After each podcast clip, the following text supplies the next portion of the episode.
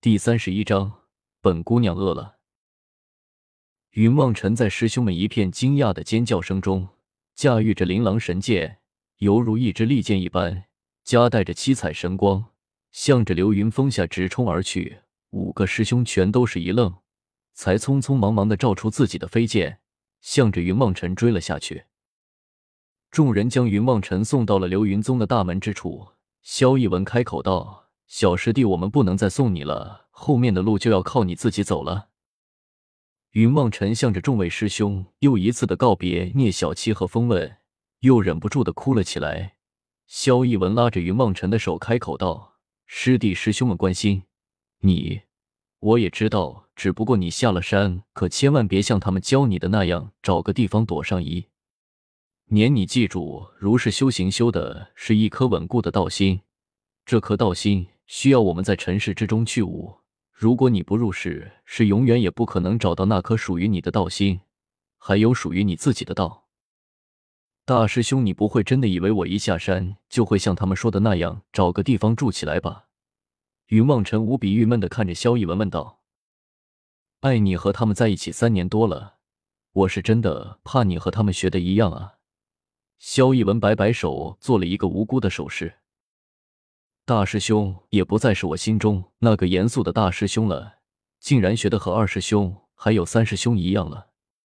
云望尘撇撇嘴，向着五位师兄行礼道：“师兄们，你们还是请回吧。望尘此去不过一年，绝不会坠了我们流云宗的名头。我也会自己照顾好自己的。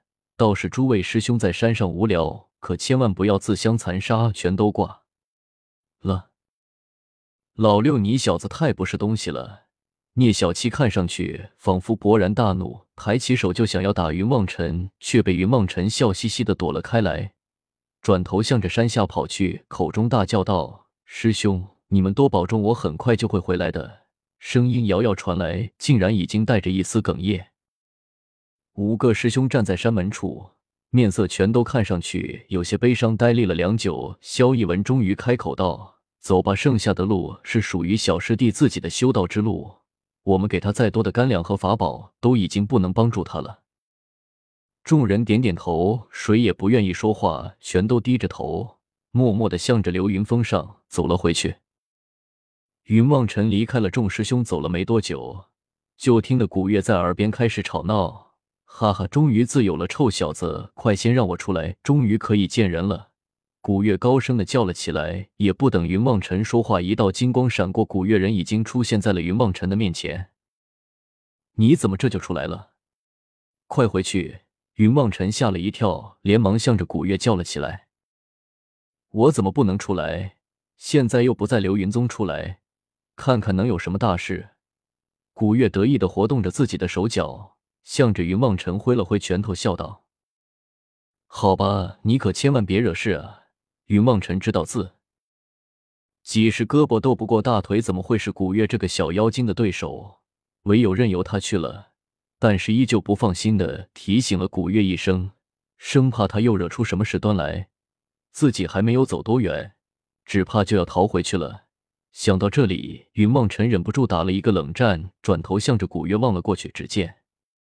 古月似乎对于自己没有什么兴趣，只是有些好奇的四下打量着，仿佛对于四周的一切都十分的好奇，也就松了一口气，任由古月自己去活动了。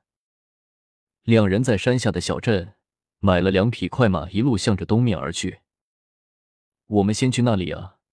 古月跟在云梦尘的背后，十分好奇的问道：“我想先回龙城去看看，毕竟那里是我生活的地方。”云梦尘向着古月做了一个笑脸，有些开心的说道：“龙城，等恍惚中还有一点影响，不过那个时候我整天昏昏沉沉的，能够记得也不多了。你要去，我就陪你去看看吧。”古月笑了笑，扬起马鞭，催动胯下的马匹，一溜小跑的向着龙城的方向而去。云望尘跟在古月的背后，也乐呵呵的催动了胯下的马匹。两人一路向着龙城而去，云望尘谨记师兄的教诲，虽然心中痒痒，却也不敢在这等人烟稠密的地方遇见。万一吓死一两个凡人，那可不是闹着玩的。两人在天即将黑的时候，终于来到了一个小镇之中。古月笑道：“哈哈，我们进去弄点好吃的，再也不用吃你的干粮了。”云梦辰笑道：“只不过吃了半天干粮而已，你怎么就这么大的意见啊？”我不喜欢吃，我要吃好吃的。古月笑了几声，一溜烟的向着小镇之中冲了进去。云望尘连忙跟着古月进了镇子，却见古月人已经消失在了一座装修的十分豪华的酒楼之内，唯有摇头苦笑的跟了上去。两人刚一进到酒楼之中，里面的客人便全都出了一声惊呼。想来古月天姿国色，乃是万中无一的美女。这些人就算走惯江湖、跑遍天下，似古月这等角色，却也是生平第一次见到。忍不住的便都叫了出来。古月倒没有感觉到有什么不妥，丝毫也不认为这些惊声是向着他而来的。当下寻了一张大桌子坐了下来，一副女流氓大姐大的派头，一拍桌子叫道：“这什么破店啊？没人招呼本姑娘的？”有的，有地。店小二终于从满心的震惊之中回过神来，连忙跑过来，向着古月点头哈腰的问道。不知道姑娘你要吃些什么？有什么上什么，还愣着干什么？快去！古月看样子是真的饿了，对着店小二大声的叫了起来。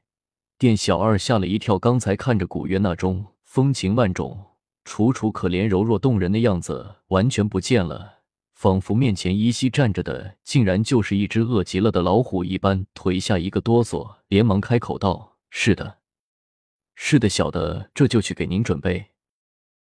古月满意的笑了笑，向着站在店门口目瞪口呆的云望尘叫道：“愣着做什么？进来啊！难道你不饿吗？”云望尘一呆，答应了一声，一步跨进了店里。